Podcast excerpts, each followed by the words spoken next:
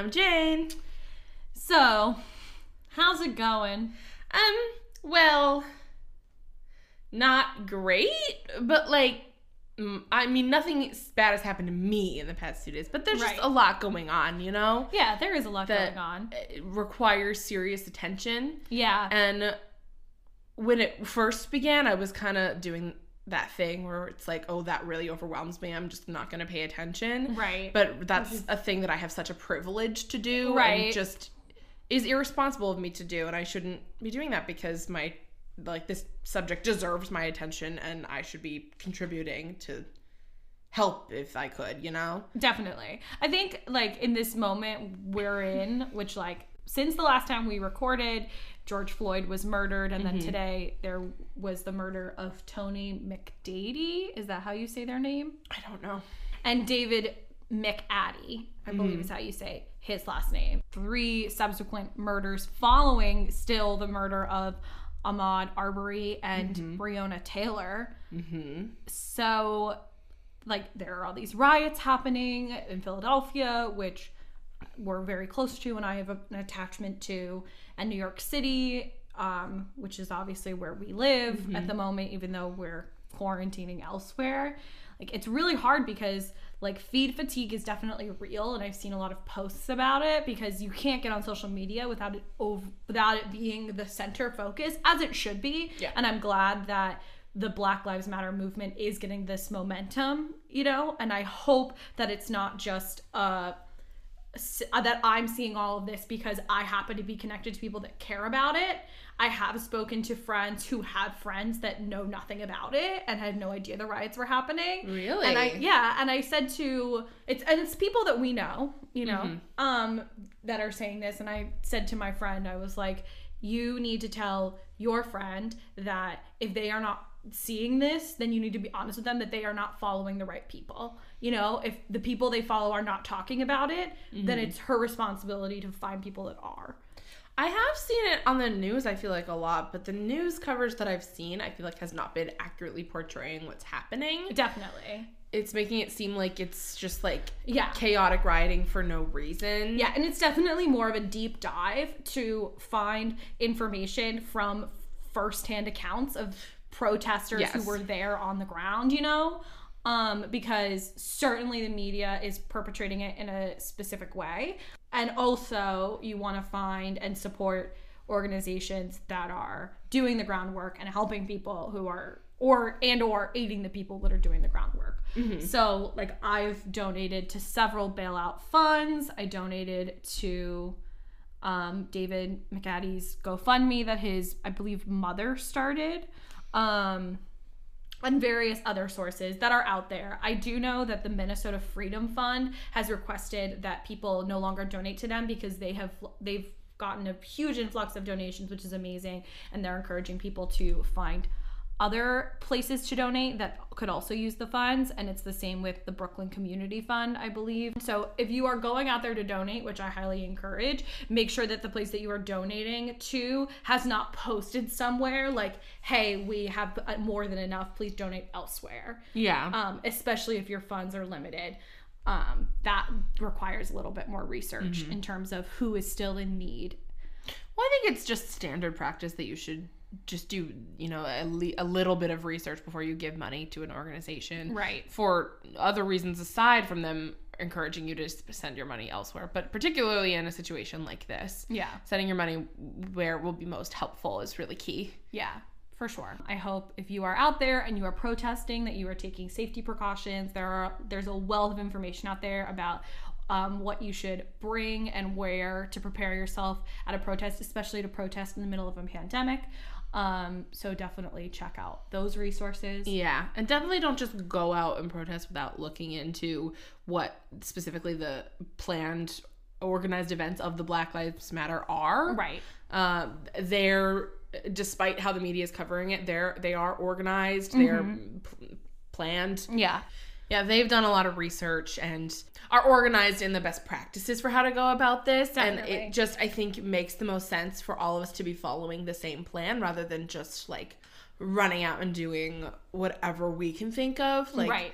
make sure you're doing something that is actually helpful to the greater cause. Definitely. And I don't want to discredit rioting as a form of protest. There are many examples in which rioting has been the deciding factor. For example, Stonewall, as we You, talked about. Marsha P. year- Johnson. Yes, Marsha P. Johnson, as we talked about last year on our Pride episode. Happy Pride. So I I do think rioting has a place in the protests, but make sure that those riots are again following a plan. And just if you are a white person protesting, um, the best way to be an ally is to acknowledge that your actions, the consequences may fall on black and brown people in those protests. So if you are going to start looting and burning things, you should be aware that that responsibility is going to fall and reflect on the black community, unfortunately, because they're the ones that are more likely to be painted as the criminals or whatever in this Yeah. situation. So something to keep in mind, but stay safe. Um, you know, do your work, and we'll hopefully have updates in the future. Hopefully. All right, should we talk about education reform? sure. so you asked me about the SATs. Mm-hmm. So I'm going to talk a little bit about the history of standardized testing first. Great. So the earliest record of standardized testing comes from China, where in order to apply for a government job, they had to fill out uh, examinations that tested their knowledge on Confucian philosophy and poetry. oh, In Western civilizations, examinations were usually essays, which come from the ancient Greek affinity for the Socratic method. Yeah. So way back before we had like questions where you were given multiple choice questions, the way to test somebody was to have them produce an essay for you. Mm-hmm. Prior to the Industrial Revolution, school age kids typically worked on farms or in factories, and if they were educated, they were mostly homeschooled. But after the Industrial Revolution and after the progressive movement of the early 1800s, more and more kids went to school, and standardized test examinations emerged as a way to test the knowledge of many students at once. okay. In 1905, French psychologist Alfred Binet created a test that would eventually be developed into the modern IQ test, which is called the Stanford Binet Intelligence Test. During World War I, Army recruits would undergo aptitude quizzes called Army mental tests to determine what type of job within the Army would be the best fit for them. Mm-hmm. In 1936, the first automatic test scanner was invented that could grade tests for you by using a rudimentary computer's electrical current to detect marks that were made by a special type of pencil. Mm-hmm. This would go on to be the computer that we all know, which looks for lead from number two pencils. This started the also well known way of testing, which is the bubbling in of Okay. answers. Mm-hmm. In 1926, 26. 26 this year. 2026. The Scholastic Aptitude Test, the SAT, was mm-hmm. created in 1926 by College Board, a nonprofit group of universities and other educational organizations. The original test was 90 minutes long and it had 315 questions. Oh my god. testing knowledge of vocabulary and basic math, including blank analogies. For example, blue is to sky as blank is to grass. Oh, I feel like I've seen those in like old movies, Hollywood Yeah. movies before. Which the answer is green, by the way. I still feel this like pressure to get it right. Right, right. Like you have to answer the question. I feel that. By the end of World War II, the test became a standard rite of passage for college bound high school seniors and remained largely unchanged until 2005 when the analogies were done away with and the writing section was added. Oh. Mhm. I killed the writing section. I'm so proud of it. I'm glad. In 1959, the ACT was developed. Mhm, Better. Yeah, it stood for American College Testing. It had a math section, a reading and English section, mm-hmm. and a science section. Mm-hmm. And it also included a section where you answer personal questions about yourself to help guide you to a potential future course of study. Oh, so it had like an aptitude test. Yeah, and it'd be like, oh, like, oh, you like science? Be a scientist. Like, Right. yeah. I, like you were in a magazine. Such a blase thing. Yeah. Like, you like science, be a scientist.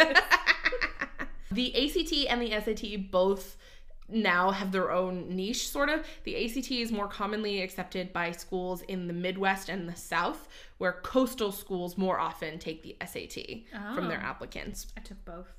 I did too. I didn't do as well at the ACT, but I think I did okay. But I did well. On I did SC the much better on the ACT. Interesting. Mm-hmm. It's funny because it's very common for students to be better at one than the other. Oh, that makes sense to me. Yeah. The questions are phrased completely differently. Yeah. The SAT more tests your logic skills, while the ACT is more a test of accumulated knowledge, mm. which I think that also like kind of shows the difference in our way of thinking. Yeah. I think I think I have logic, but the- Yeah, not to be like "Oh, you're so illogical. But I think the SAT I really struggled with because it was testing me on things that I hadn't learned in Mm-hmm. a classroom. So it was more about like just doing all these practice tests. Whereas the ACT, I was like applying learned Mm-hmm. Yeah. things, which I think is a better. I'm, I'm just better at in general. Mm-hmm. When the tests were invented, they the SAT stood for the Scholastic Aptitude Test and the ACT stood for the American College Testing. But now both of those acronyms have lost their meaning. They're literally just called the ACT and the SAT. They don't technically mean anything anymore. Oh, that's interesting. Yeah, I thought so too. College Board also offers SAT 2 tests, which are geared toward individual subjects such as biology or geography. Yeah, I remember that. Yeah, some of my friends took them. I didn't. Same. And then College Board also runs AP tests, which some universities and colleges use to let students opt out of introductory courses. Yeah. The PSAT was at, also added for high school juniors, which is meant to prepare them for the SAT and is also used to award national merit scholarships. Yeah. In 2001, George Bush implemented No Child Left Behind, which expanded state mandated standardized testing for students younger than high school as a means to assess school performance overall. Absolutely Yeah, ridiculous. it's a lot of people don't like that. I Uh, hate It it. was met with much criticism. I remember my mother being furious, but at the same time, I like had to take the test still. So I was like, "Well, here I am." yeah. I Filling in took bubbles. so many standardized tests. Oh. So many. What's the name of the one for for Pennsylvania? PSSA. I'm trying to remember the one from Connecticut. Oh, and we had Keystones. We had two. I know in Maine they're called the MEAs, but I wasn't that age when I lived in Maine. I was, it was like the C, the CMTs. Yes. hmm The, Conne- like the medical thing. Connecticut Mastery Test. Yeah, it's all coming back to me now. Oh, I don't know what PSSA stands for. It's like Pennsylvania State Standardized Assessment. Probably, I'm sure. yeah. But then there was also the Keystone assessment, and they were essentially the same thing. Mhm. So annoying. But Yeah. PSSA, I think, was like for your district, and Keystone was for the state or something like that. Interesting. hmm Criticism of the SAT and the ACT and other standardized tests comes from the fact that people believe that those who are already privileged and advantaged in education have a huge leg up on the tests and college admissions in general. It's so true. Yeah. As of 2014, signing up for the SAT alone costs $50 per test. Yeah. And you can apply for government aid to like cover that cost, but it only if you are awarded that based on your financial need by the government, it only covers the entrance fee for two tests. So you only have two shots at taking it. whereas wow. people who are more wealthy can take it as many times as they feel they need. Yeah. Uh, it's typical for people to take it four or more times. I took it three, which my dad said was a good number. I only took it once because I had a traumatic experience that I'm not going to go into, which is how I ended up taking the ACT Mm. anyway. Um, plus, I took the PSAT, but Mm-hmm. It's true. Plus, the SAT prep books in itself, one of those is $28. Yeah. Easy. Yeah. Parents who make more money tend to buy their children expensive practice test books, test prep classes, private tutors, and private college counselors to help prepare them. That was a big thing in high school, the prep classes. I my school didn't have any, but I specifically remember like a couple people during free periods, like a college student would come in and like tutor them Yeah. on SAT prep. In 2016, College Board started publishing the essay for the test beforehand, thinking that they could sort of eliminate some of the like inequality, giving mm-hmm. people like time to prepare. But that enabled people to pay writing tutors to craft an essay for them. And then they would just like memorize all of the stuff that the person told them to put in their essay, and they would do, go in and do that.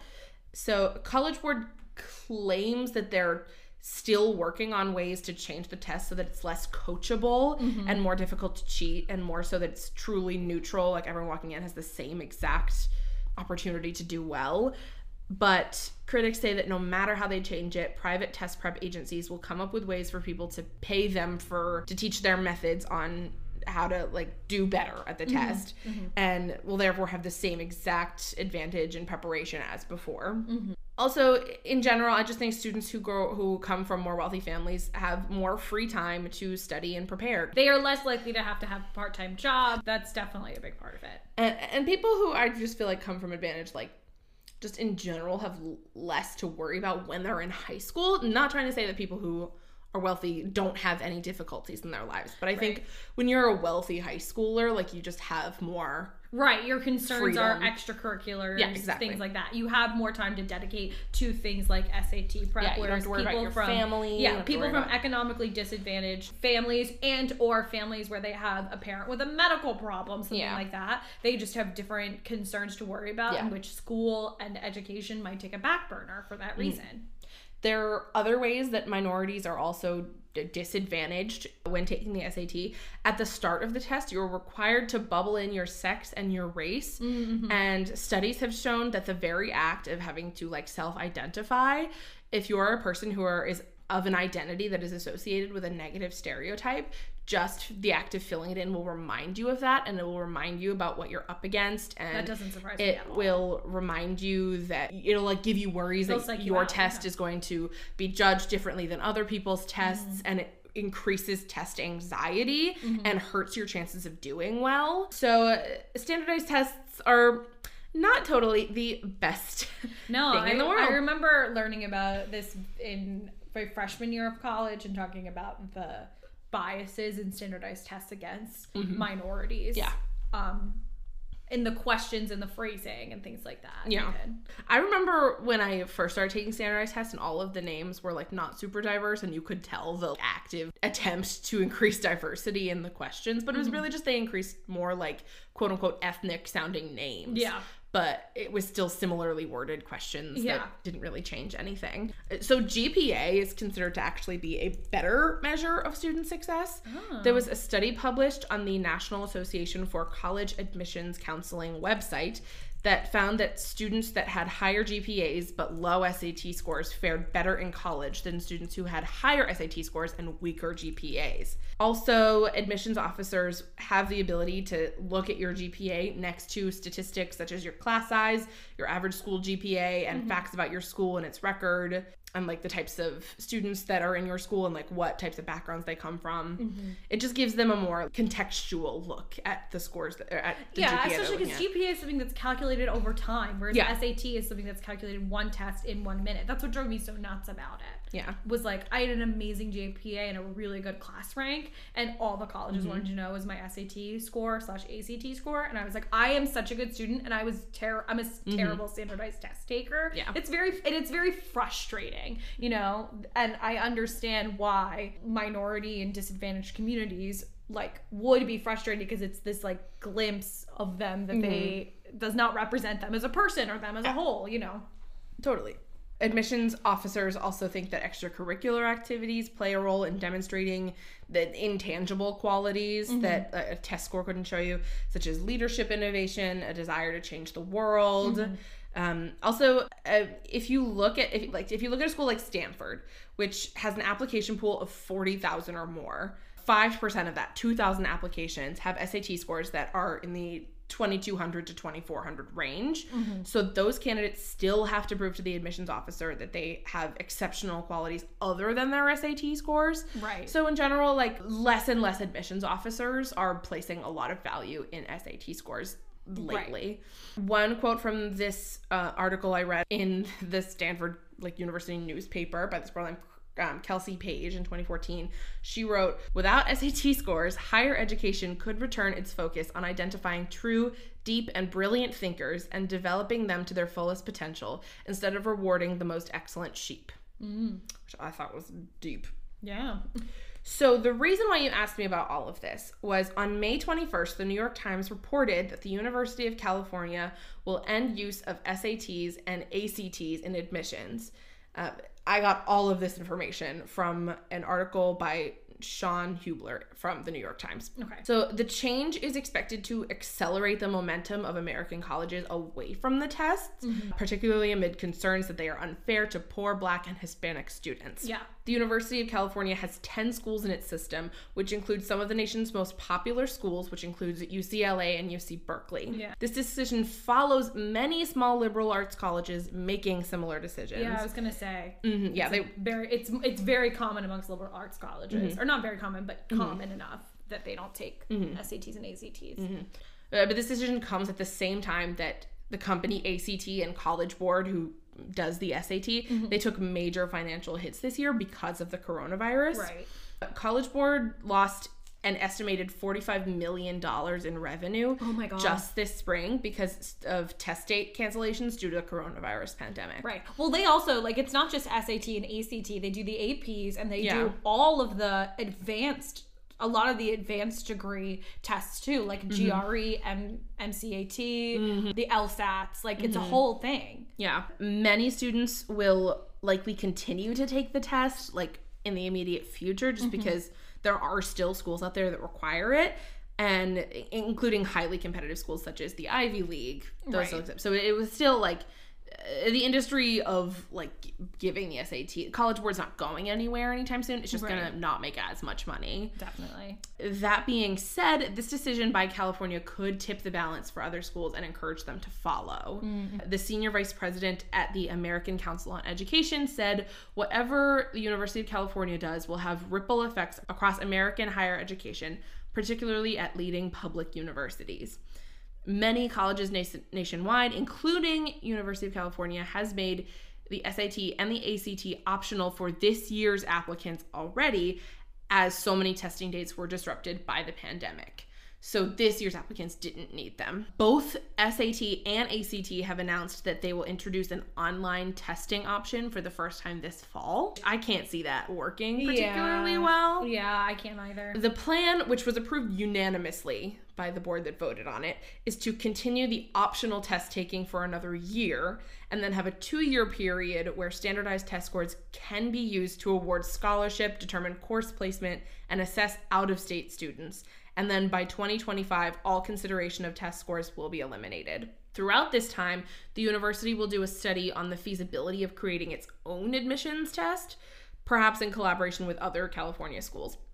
College Board responded to that idea and said that if University of California schools have an entrance exam for their school in place of the SAT, students are still going to be taking the SAT and that it will just only add to the academic burden that students already face or it will force them to limit their college choice choices. Mm-hmm. So College Board is basically like how dare you make high school students life already like which is already hard even harder and you're just to lose applicants like I don't think that's yeah, true. I, I agree. especially considering that there is such a draw to liberal arts colleges because they don't require the SAT and Mm-hmm. the ACT. I know that was a really huge factor for me and several other of my friends that ended up attending liberal arts colleges Mm-hmm. Yeah. because they and I felt like they could present themselves as a stronger applicant Mm-hmm. with an essay, which is normally the replacement, like some sort of Yeah. personal essay or following a prompt, than from a standardized test score. And I think that's absolutely true. Mm.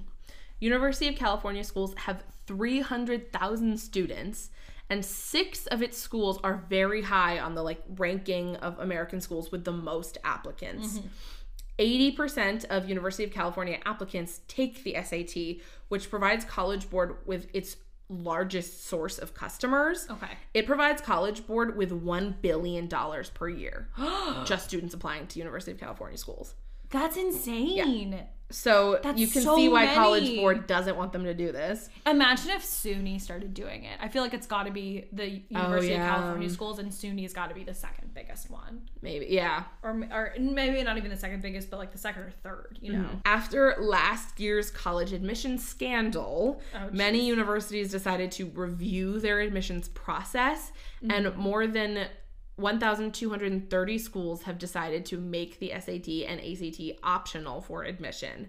And another Shit. smaller group of schools is part of a push to end testing requirements altogether, including Smith, Pitzer, and Sarah Lawrence, which that doesn't surprise me coming from Sarah no, That Lawrence. doesn't surprise me at all. In fact, I'm surprised Sarah Lawrence still required it. yeah.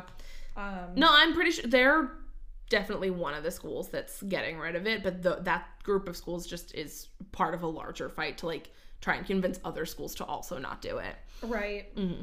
The University of California system faculty had previously run a faculty task force to study the impact of standardized tests, and they found that SAT and ACT scores were a more effective means to predict college success within the University of California system than high school grades or other measures. So they recommended against doing away with the SAT and the ACT, but the board that was voting on it just didn't take their advice. Also, But- that seems like BS. I agree. Well, I think that they're saying like, oh, if you do well on this test, you'll do well at our school and you'll have a higher chance of graduation.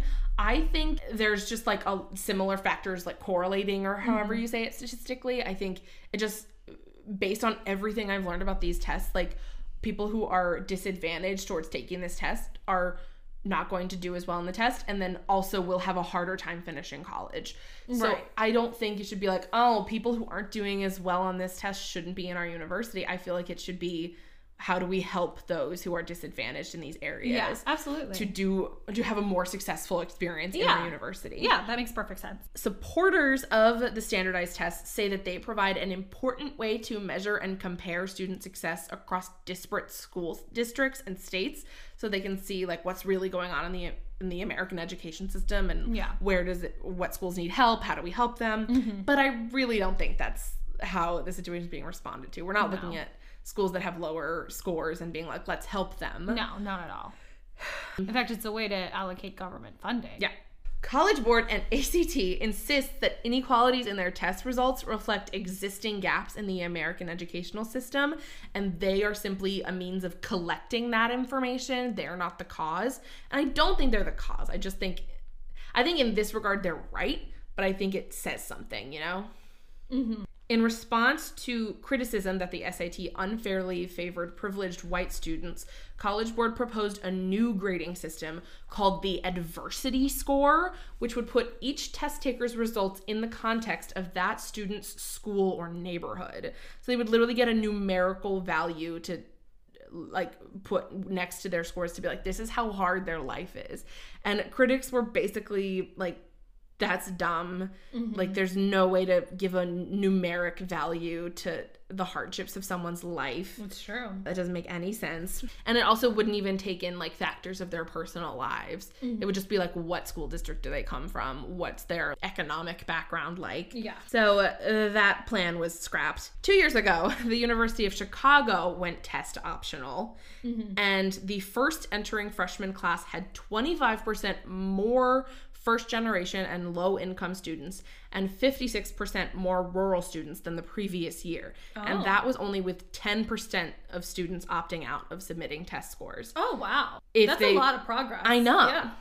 From a very small pool of change. Exactly. seemingly. Yeah.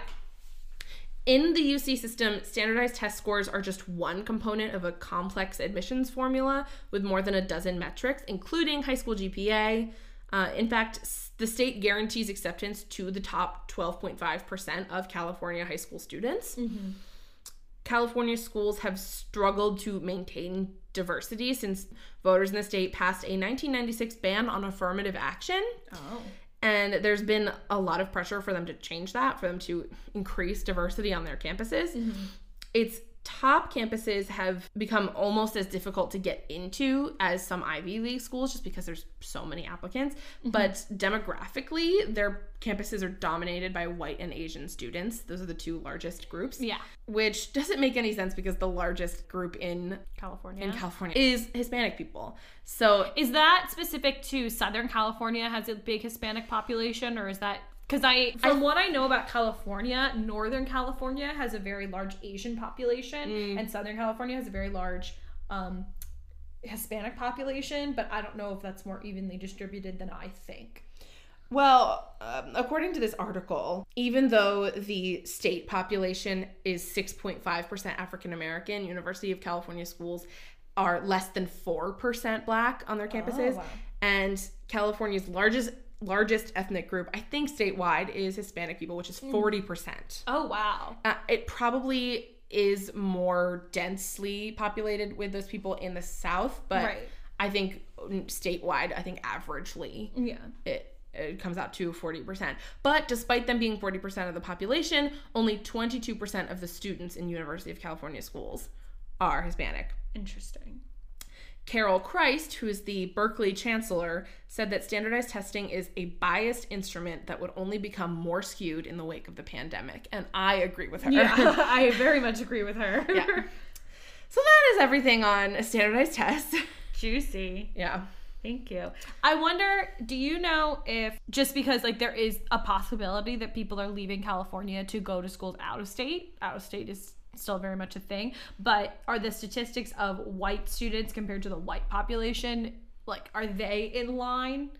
Oh, I don't know. Because I'm wondering, like, does it mean I'm sure I know Yeah. that fewer black and Hispanic people go to college than white White, yeah. white, white people. So I know that's a fact. But I'm wondering if maybe, although probably not, because in general, white students are more likely to go out of state because they're more, more likely to be able to afford out of state tuition. Yeah. So never mind. Just answered your own question. You yeah, got there. Yeah. No, I'm just gonna go ahead. It was an interesting thought process. yeah, no, I'm just gonna go ahead and assume that it's because of the lack of access to education Mm-hmm. for those communities as opposed to a desire to leave the state. hmm I mean, I feel like when you're talking about like East Coast schools or California schools, particularly because California dominates the coast so much mm-hmm. geographically on that side of the country. Mm-hmm. Like the decision to leave the state, like what are you going to go to like schools in the Midwest? So like I feel like the place to go not to be like the schools in the Midwest and the South are terrible, but I feel like the next choice would be to go to like an East Coast school, I which mean, is like harder universities to get to. are more densely populated on the coasts than they are in the middle of the country. Yeah. And I remember like even at our college, like don't come for me friends who were from California, but all of the f- people who I knew who were from California were wealthy. Yeah, Because it, it just it costs more money to fly across the country as much as you have to do in order to attend and on top Coast of that, everybody I knew from California, it was either they were going to go to a California school or they were going to a liberal arts East Coast Mm-hmm. college. Yeah. There you go. Mm. Okay. So I am on the middle segment today.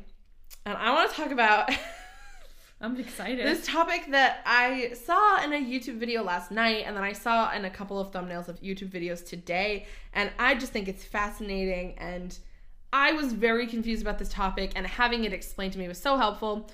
Pretty much all of the information I'm going to say today is from the YouTube video. We have to talk about Quibi by the YouTube channel Oh. Some More News. oh boy. So Is it I the one with the new show with Anna Kendrick? No, that's HBO Max as a new Anna Kendrick show. Quibi has the Chrissy Teigen show. Mm. yeah, Yeah, yeah. and it's a mess. Oh yes. I I uh, I love messiness. There's okay. so much going on with Quibi. Okay, Yes. so Quibi is a subscription-based streaming flat platform platform. on it, not ABC Family anymore. Platform. Free form. exactly. No, the That joke Qui- did not land. did it? I thought it was hilarious. okay.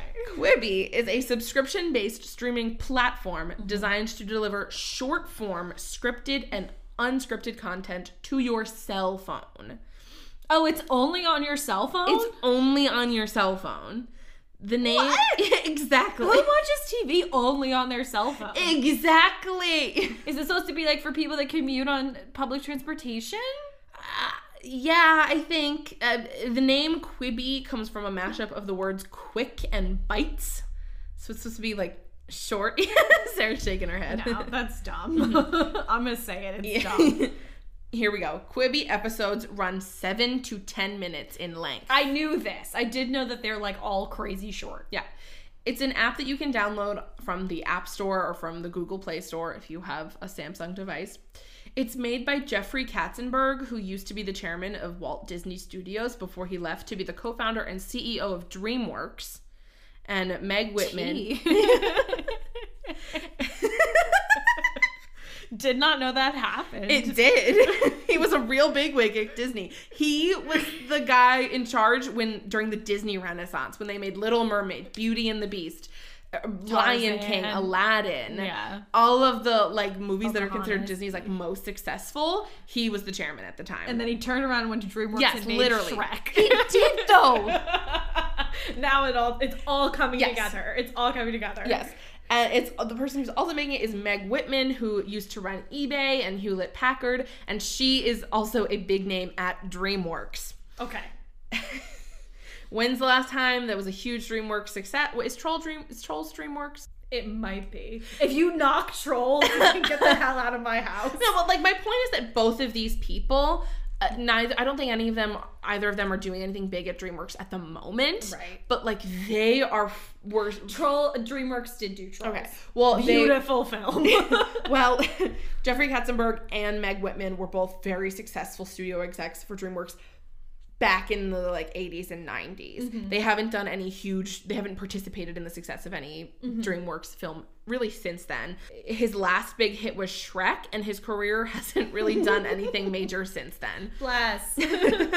he was a big promoter of 3D movies and spoke very openly about how he thought that that was the future of cinema.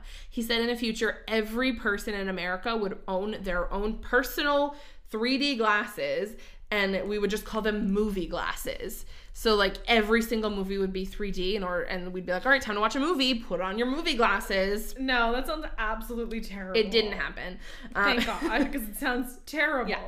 In 2008, when Netflix was about to be launched and sites like Hulu were being made, younger people in the entertainment industry were correctly predicting that personal streaming was going to be the future. That was where the industry was going. But older studio execs like Katzenberg ignored them and kept ranting about 3D like that would be the big thing. And then 3D wasn't the big thing and streaming was, and Yeah. they looked like idiots. And the Hollywood industry was blindsided and had to take many steps to catch up to the success of Netflix and Amazon Prime Yeah. uh, because it became the preferred platform for consuming media. Uh, people were really confused when Quibi was announced because there's already a really saturated market of streaming platforms, so it didn't make any sense to start a new one that had zero established brands to con- like connected with it.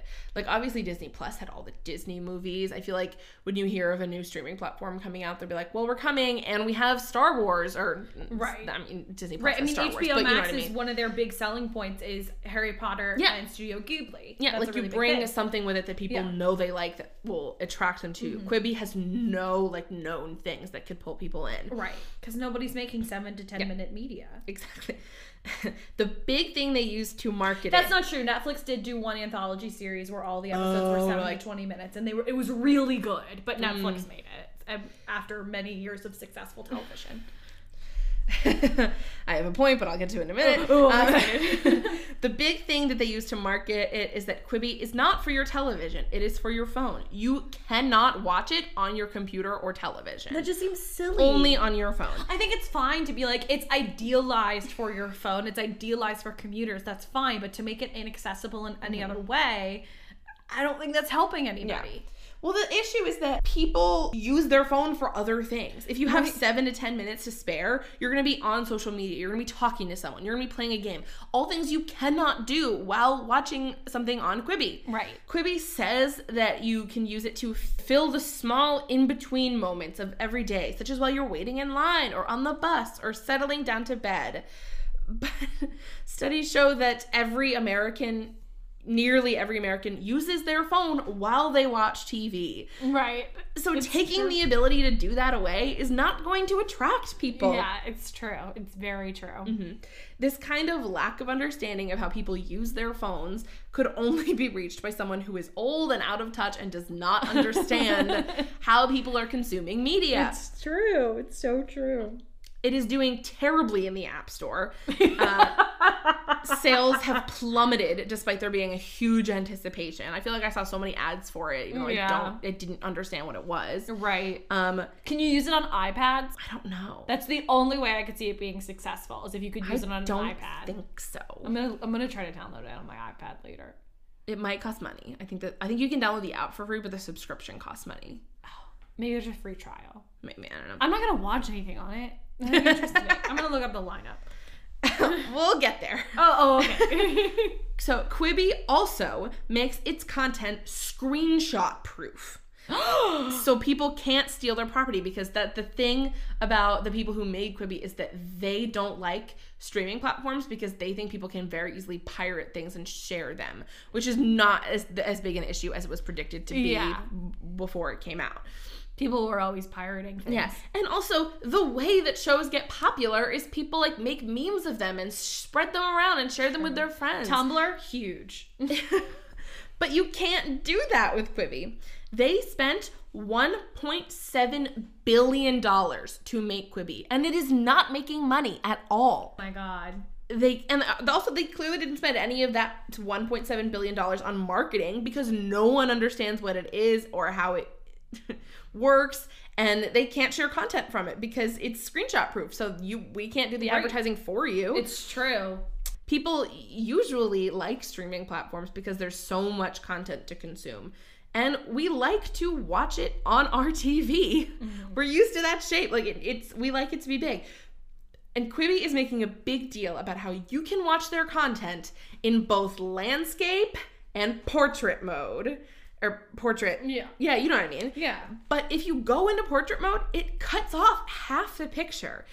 Uh, It's not enough to miss the vital details. Like you're still watching the thing. Yeah. But I I have two things about it. If the details when you're not in portrait mode are so insignificant that it doesn't matter to have them, then like why have them at all? And also, why would I want it to be that small?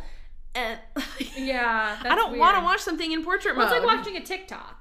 Like all the TikToks are in portrait I guess mode. that's true, but that's like a TikTok. It's a five second video. It's not an episode. an episode. yeah. is the content good? It could be.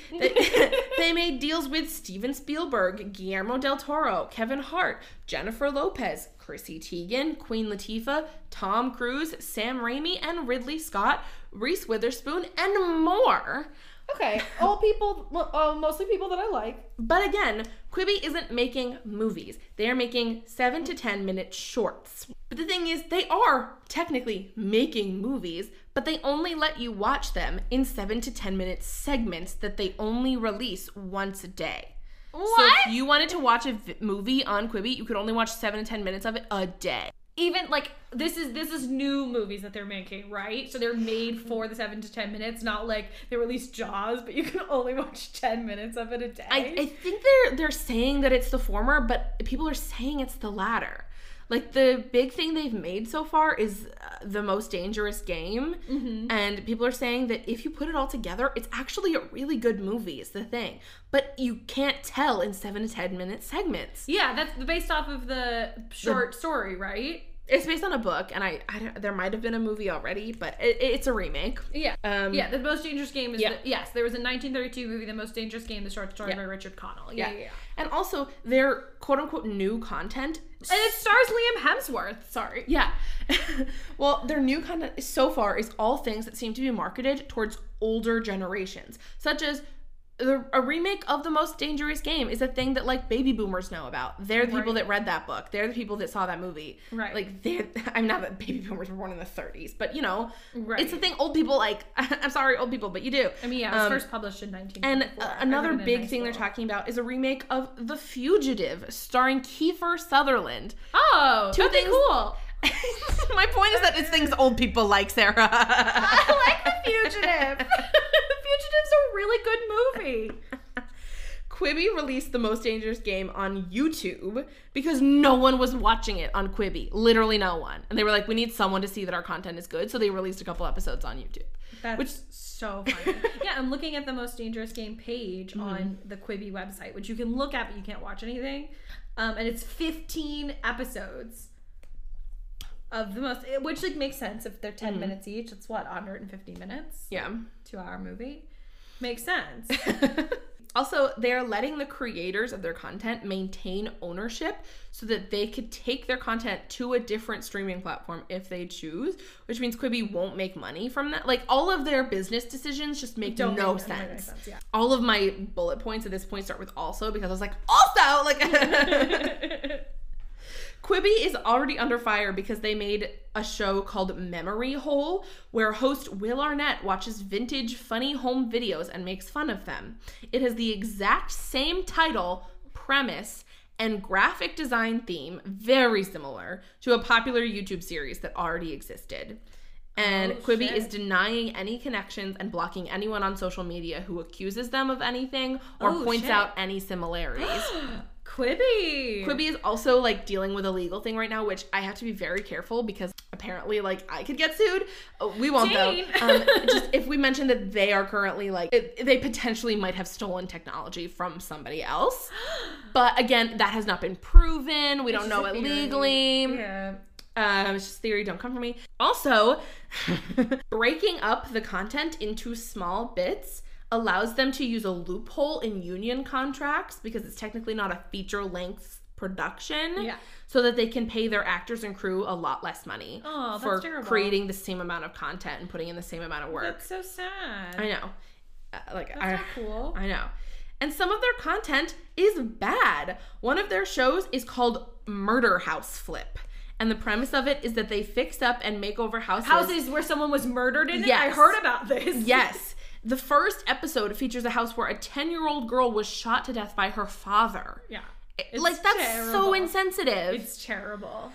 There's also a show that a lot of people are making fun of on TikTok called Golden Arm, which stars Emmy winner Rachel Brosnahan as a woman who uh, like uh, got a prosthetic arm that was made of gold and she becomes obsessed with it and it ruins her life and literally starts killing her like she gets this rare disease caused by the gold but she refuses to remove it and refuses to accept a prosthetic arm that's not made of gold What? that's the entire premise of the show. And it's apparently supposed to be like a spin on a folktale. Like there's some f- old folktale that's about um a married couple and Mm-hmm. the wife gets a golden prosthetic arm and it's about the husband coveting the arm and trying to steal it from her because he wants the money. yeah. So the creator of the show was like, let's put like a gender bent twist on it. Also, it's made by a man. Um, where she's the one who covets the gold, even though it's her own arm. her own arm, And there's apparently a scene where she's like lying in the hospital dying because of this golden arm, and her husband is begging her to not do this. And her last God. like wish that she says is that she's like, she was like, you better bury me with my arm, with my golden arm.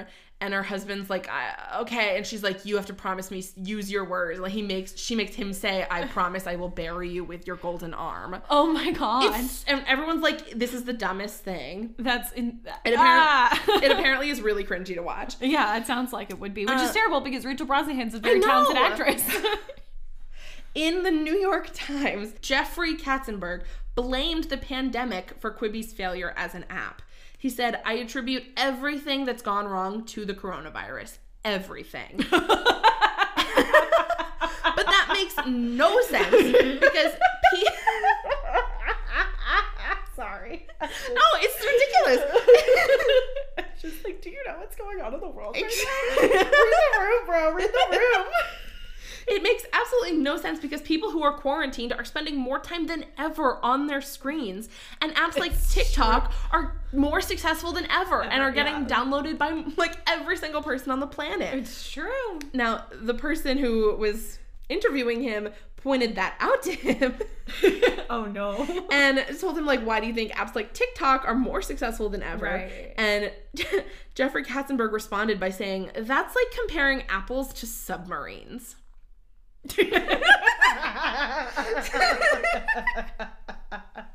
And he went on this long rant about how that had nothing to do with him, and he concluded it with, I'm happy for them, but what the hell does that have to do with me? Again, $1.8 billion lost. right.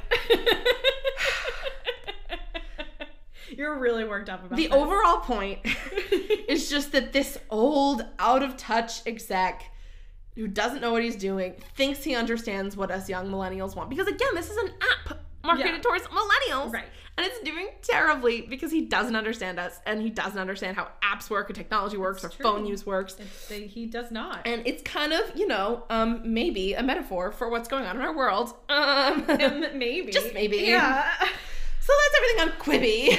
Whoa. that was a wild ride, I have to say. I did not I knew that it was happening and I did not know it was burning like this. It was just a, a lot of people are like attacking it on YouTube right now because it was just such a dumb thing that happened. And I'm sure a year from now, no one will even remember Quibi. But like, the first thing I knew about Quibi is all of those commercials that I saw with Sophie. Yeah, Sophie Turner. She was she was in a Quibi show, isn't she? Yeah, yeah, yeah, yeah. And I want just good things for her. I know. Me too. Insane. That was juicy, I have to say. That was like a nice. They gave me a nice laugh there. Really I'm needed glad. that. I'm glad. Really needed that. Um, let's talk about something that's not a laugh. Oh no. I forgot. Okay, I requested this, and it was interesting. I enjoyed it. Um, I just love. I love history. You know, just really Uh-huh. grinds my gear, or not grinds my gears, oils my gears. Lubricates them. Yeah. No, no, no, no, no, no, no. Today we are going to talk about Australia as a penal colony. If you did not know, between 1788 and 1868, 162,000 convicts were transported from Britain and Ireland to the penal colonies in Australia. This practice had originally started with the American colonies in the early 17th century, but ended abruptly at the start of the American Revolution unsurprisingly. In 1770, just a few years before the revolution, James Cook chartered and claimed possession of the east coast of Australia for Britain. James Cook, that name's familiar. Mhm. Yeah, he's a big guy. Yeah. a large man. Yeah, and, no, he's very famous. Okay. Suspicious that the French colonial empire would soon follow suit, Britain chose Australia as the site of their new penal colony. So instead of just being like, it's our colony, they're like, and we'll send convicts there. Um, because they assumed correctly that the French would not want to colonize a place filled with criminals. In 1787, the first fleet, which is what the, the official title of this first group of ships, departed Portsmouth, England, and arrived on January 20th, 1788, to found Sydney, New South Wales. The full trip of 11 ships, including six filled with convicts, took 250 days, eight months. Mm-hmm. The convicts were chained below deck for the entire eighth month, eight month voyage. Nearly 10% of the prisoners on the first voyage died, and this ended up being a good statistics because on later trips, up to one third of the passengers died. So, you know, bad conditions for. Not an easy voyage. No, and the ironic part is that you were transportation was considered like the better punishment because it happened if you avoided the death penalty, but then a lot of them died anyway. Very sad. Um, this fleet was commanded by this first fleet was commanded by Captain Arthur Phillip. His decision to anchor in Sydney Cove marked the beginning of British settlement in Australia and is celebrated on Australia Day every year. Future penal colonies were established in Van Diemen's Land, which is now Tasmania, and Queensland. Western Australia, South Australia, and Victoria were established as free colonies where settlers just came to.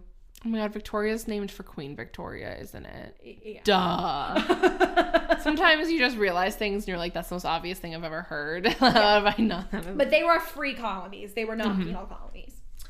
Penal transportation to I'm saying penal a lot, and I don't I don't love it. to Australia peaked in the 1830s and then dropped off significantly following protests against the convict system, which I'll talk about later. The last convict ship arrived in Western Australia in 1868. Most convicts were transported for petty crimes, and one in seven were women. Political prisoners were the most famous convicts. Once emancipated, most ex convicts stayed in Australia and joined the free settlers, most of the time because it was a very difficult voyage back to England. Mm-hmm. And they, at that point, were like, I guess I'll just live here. The most common sentence was for seven years of hard labor. Quote I just can't picture like there's no geographic route by to get to from England to Australia by water that's not so so long. Right, that's why it took eight months. Do you want to know the route they took? I Did they go I around tell Africa you. or did they go around North America? they went around Africa, but they stopped in Rio de Janeiro. So they would go. They would, Wait, all the way across the no, Atlantic? Rio de Janeiro is on the is on the west or is on the east coast of South America. So they would fly. They would fly. they would. They would come all the way across the No, they're going from England. England is on the it's on the other side of the pond, Sarah. No, Rio is on this side of the pond. Yes, they would go southwest to Rio, stop in Rio, then head directly east to like they'd stop in South Africa, Uh-huh, and then from Town. South Africa they would head southeast to Australia. Okay, that seems like they didn't go down the side. It seems Europe. like out of their way. But no, they did not go down the side of Europe, but they stopped in Rio. Okay, okay, Yeah, I can accept that. I don't like it, but I can accept it. because they're first of all, they were at Where war with a lot of places. stop? Yeah. right. they were at war with a lot of places in Europe, and a lot of those places in Europe had colonized Africa. Mm-hmm. But I think they, I don't think they ever colonized um, Brazil, but they were able to stop there Mm-hmm. in Rio. So who knows? But that that was their route, which is why it took 250 days. Um, where was I? Just like this quarantine. it's true. Um, once emancipated, like I said, most convicts would stay in Australia. Although convicts often faced social is- isolation at the time because they were criminals, um, now it is actually considered an honor for an Australian to discover their roots in Australia started with a transported convict. About 20% of modern Australians are descendants of a convict, and it's like a great source of pride for them. because again, the only the main reason is because none of the transported convicts were had committed a violent crime. They all were petty crimes. So it wasn't like, hey, cool, my grandfather was a murderer. It was Yeah. like my grandfather stole a piece of bread and he ended up being transported, and that's how I got to Sick Australia. Les Mis reference. But actually, though, or Aladdin. that happened a lot. um, so it's a source of it's a source of great pride. Why transport convicts? Well, at the start of the 18th century, the population of England and Wales had reached 6 million people. In 1740, that number began to rise rapidly, and by the American Revolution, the country was overcrowded.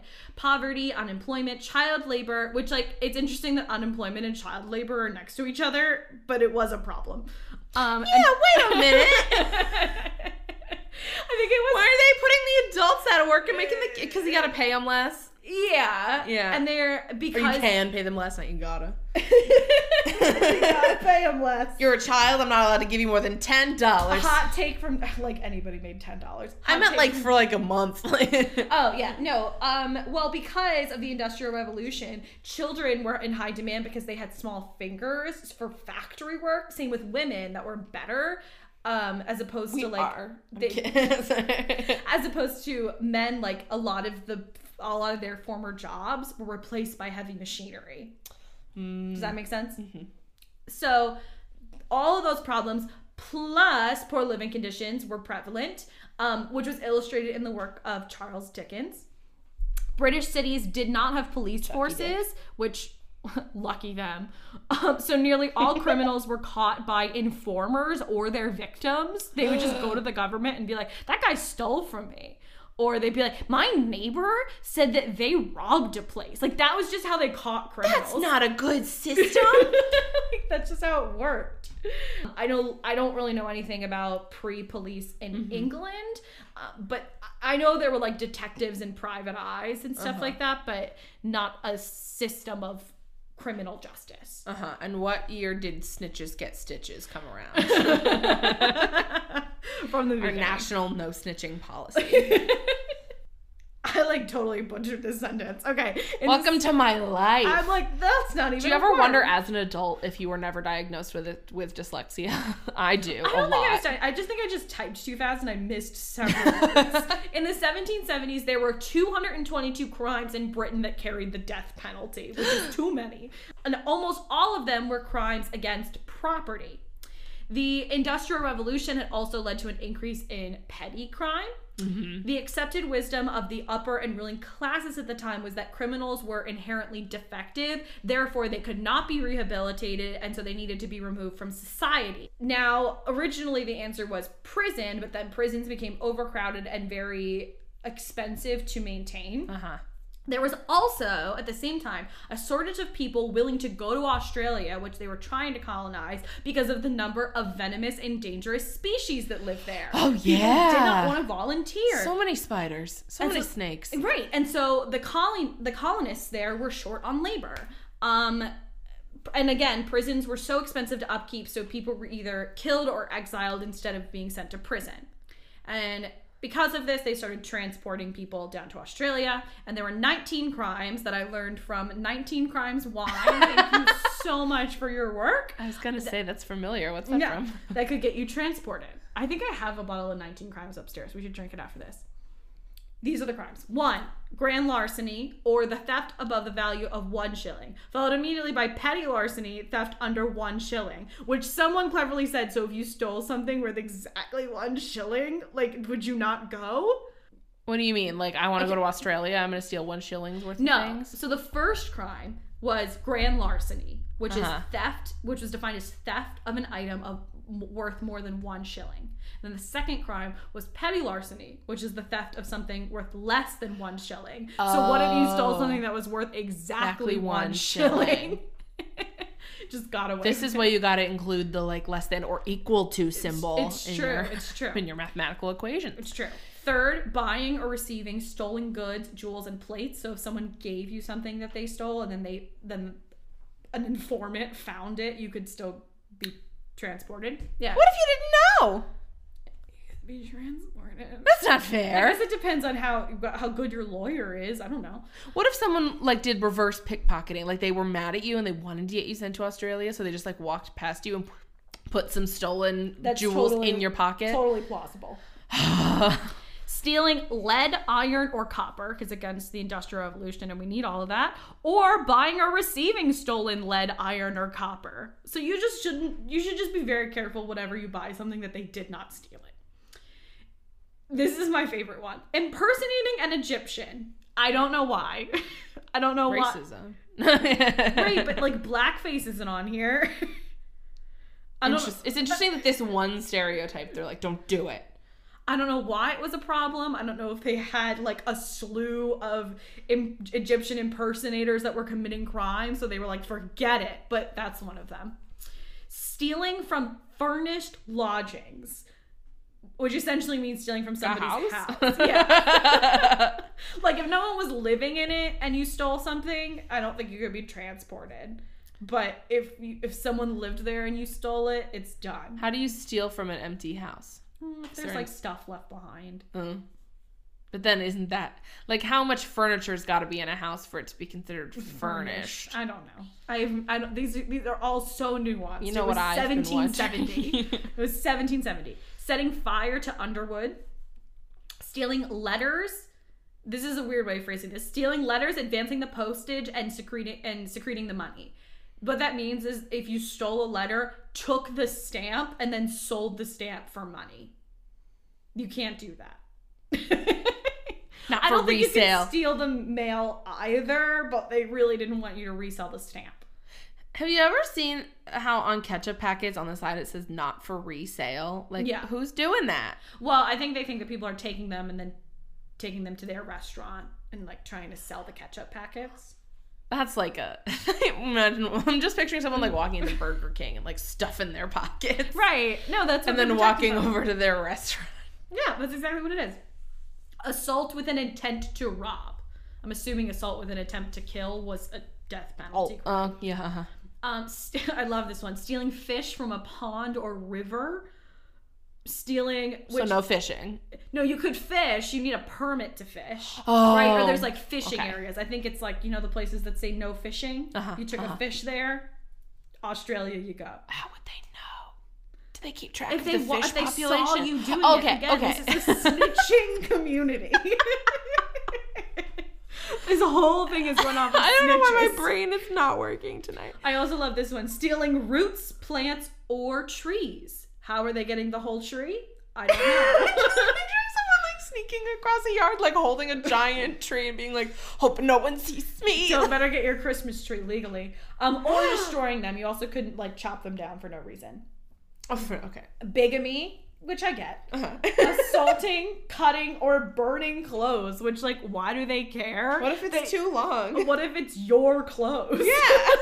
I guess it just meant. I think it's because like this is when everyone was hanging out their clothes to dry, so it was like don't go up and vandalize other people's clothes. Okay. It was more of a laundry situation. But also, you gotta cut fabric a lot when you're making clothes. I know. I don't. I guess it's like don't touch other people's clothes.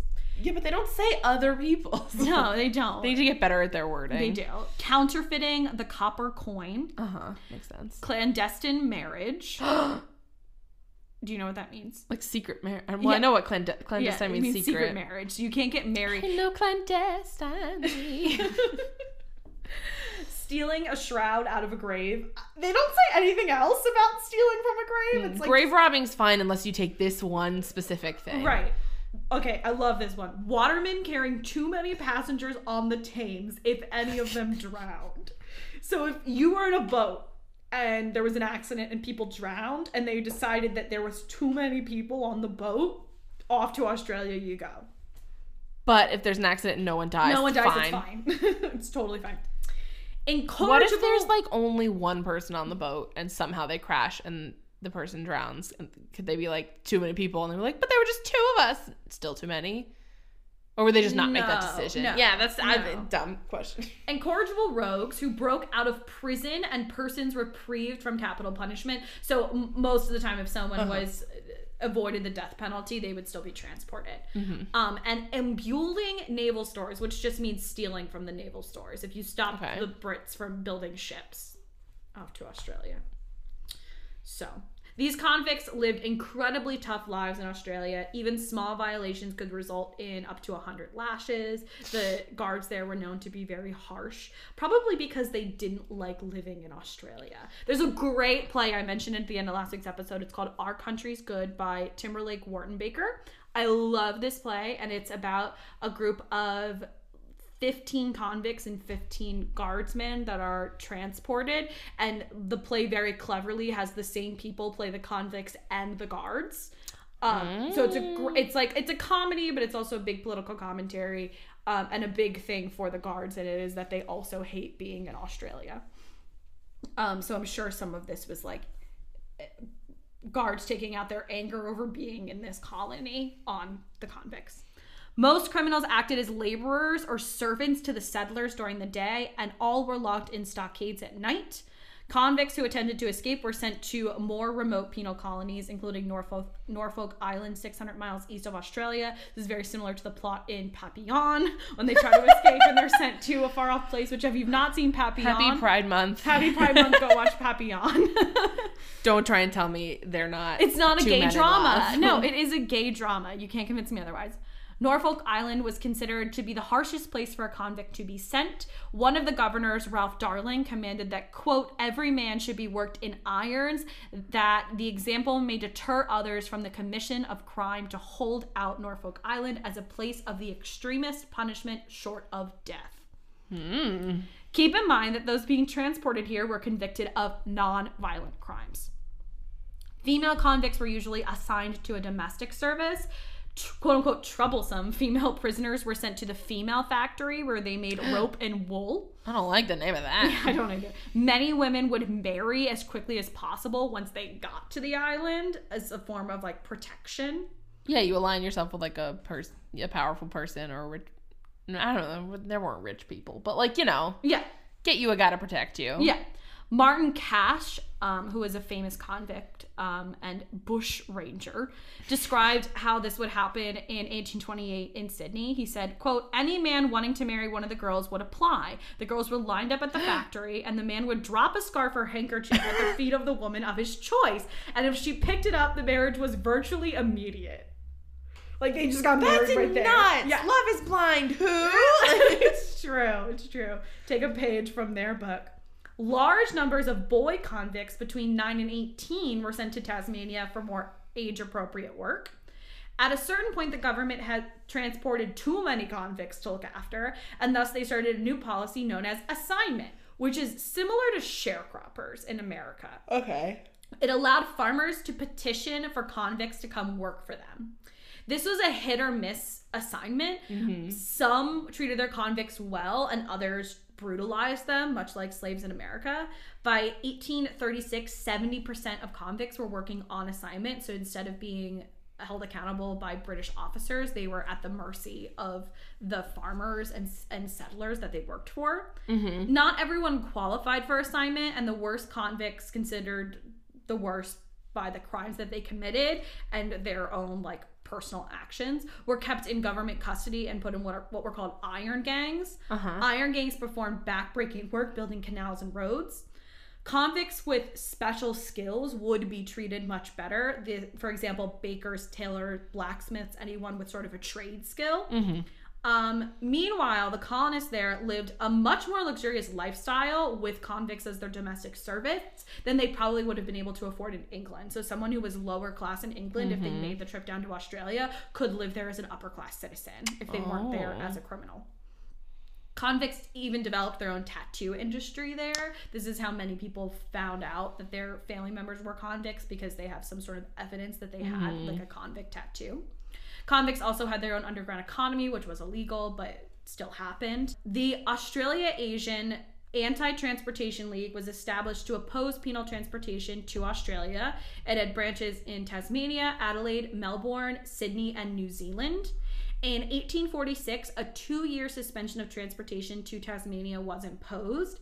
Local colonial administrator William Denison said, quote, It is not the intention that transportation should be resumed at the expiration of two years. However, this was an error by the imperial authorities. He meant to say that it won't be resumed in the same way it was before, but he but it was going to resume.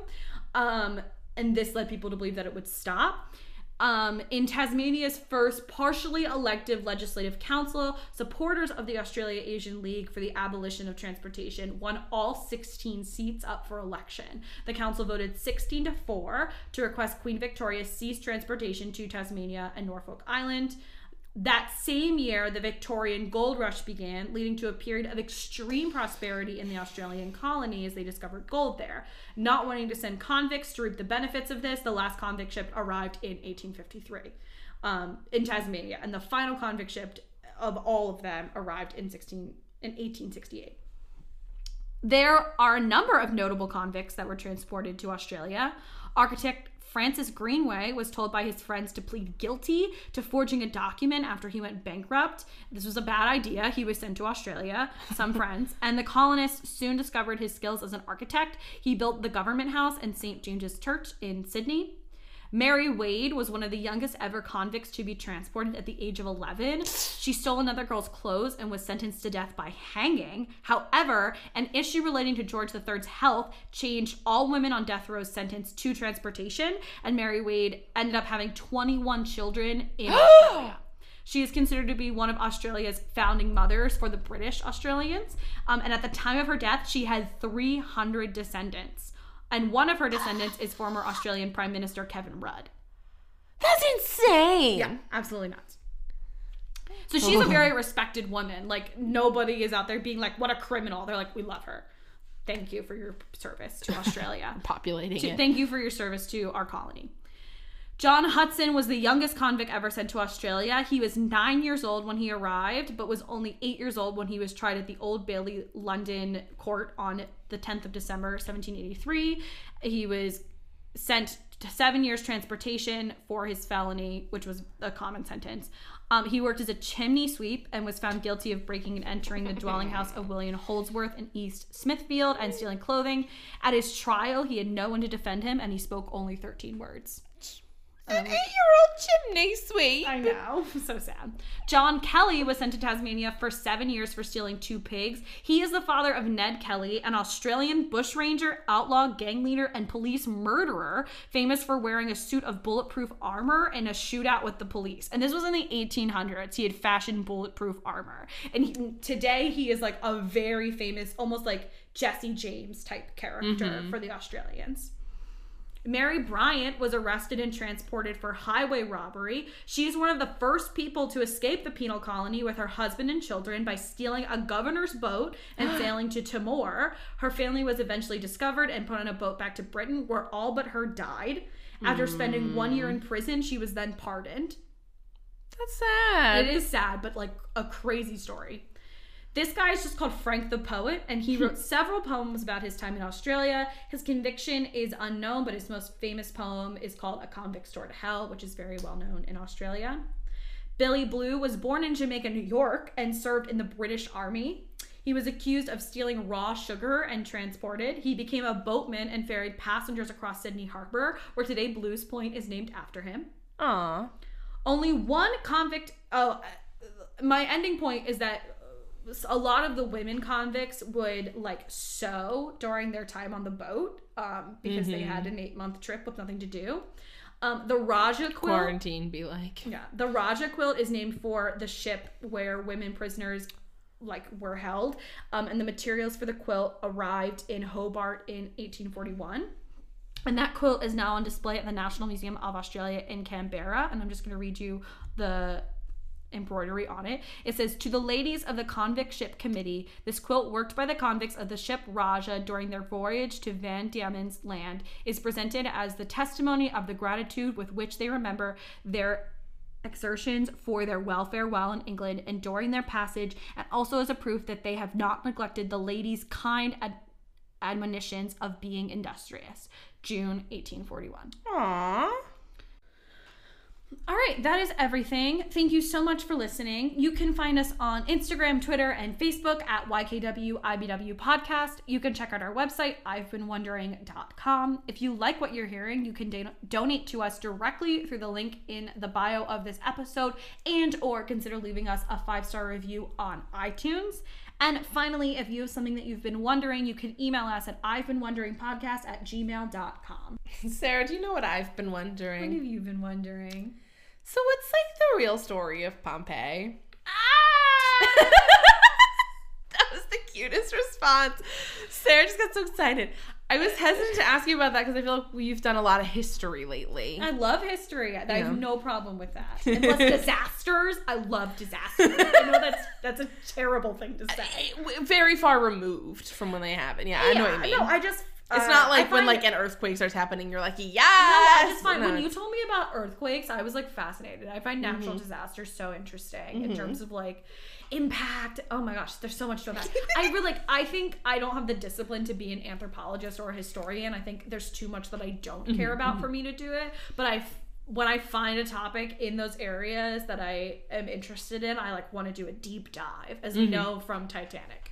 So I'm jazzed. Okay, my topic's a, li- a little slash very different. Jane. okay. You know what I've been wondering? What have you been wondering, Sarah? So, with all the riots that are going on, something that's been brought up a lot is the Black Panthers and their misrepresentation in US history in terms of how they are taught. Because I know personally when I was taught about taught about the Black Panthers, it was very much that they were like this violent group. Yeah. When so much of what they did was nonviolent. Mm-hmm. So I want you to tell me more about the Black Panthers. Sure. I don't know. I, I feel like I have a similar amount of knowledge than as you do. Great. So- we're gonna take some time to educate ourselves. Yeah. All right, that's what's coming at you next week. Thank you so much for listening. This is You Know What I've Been Wondering.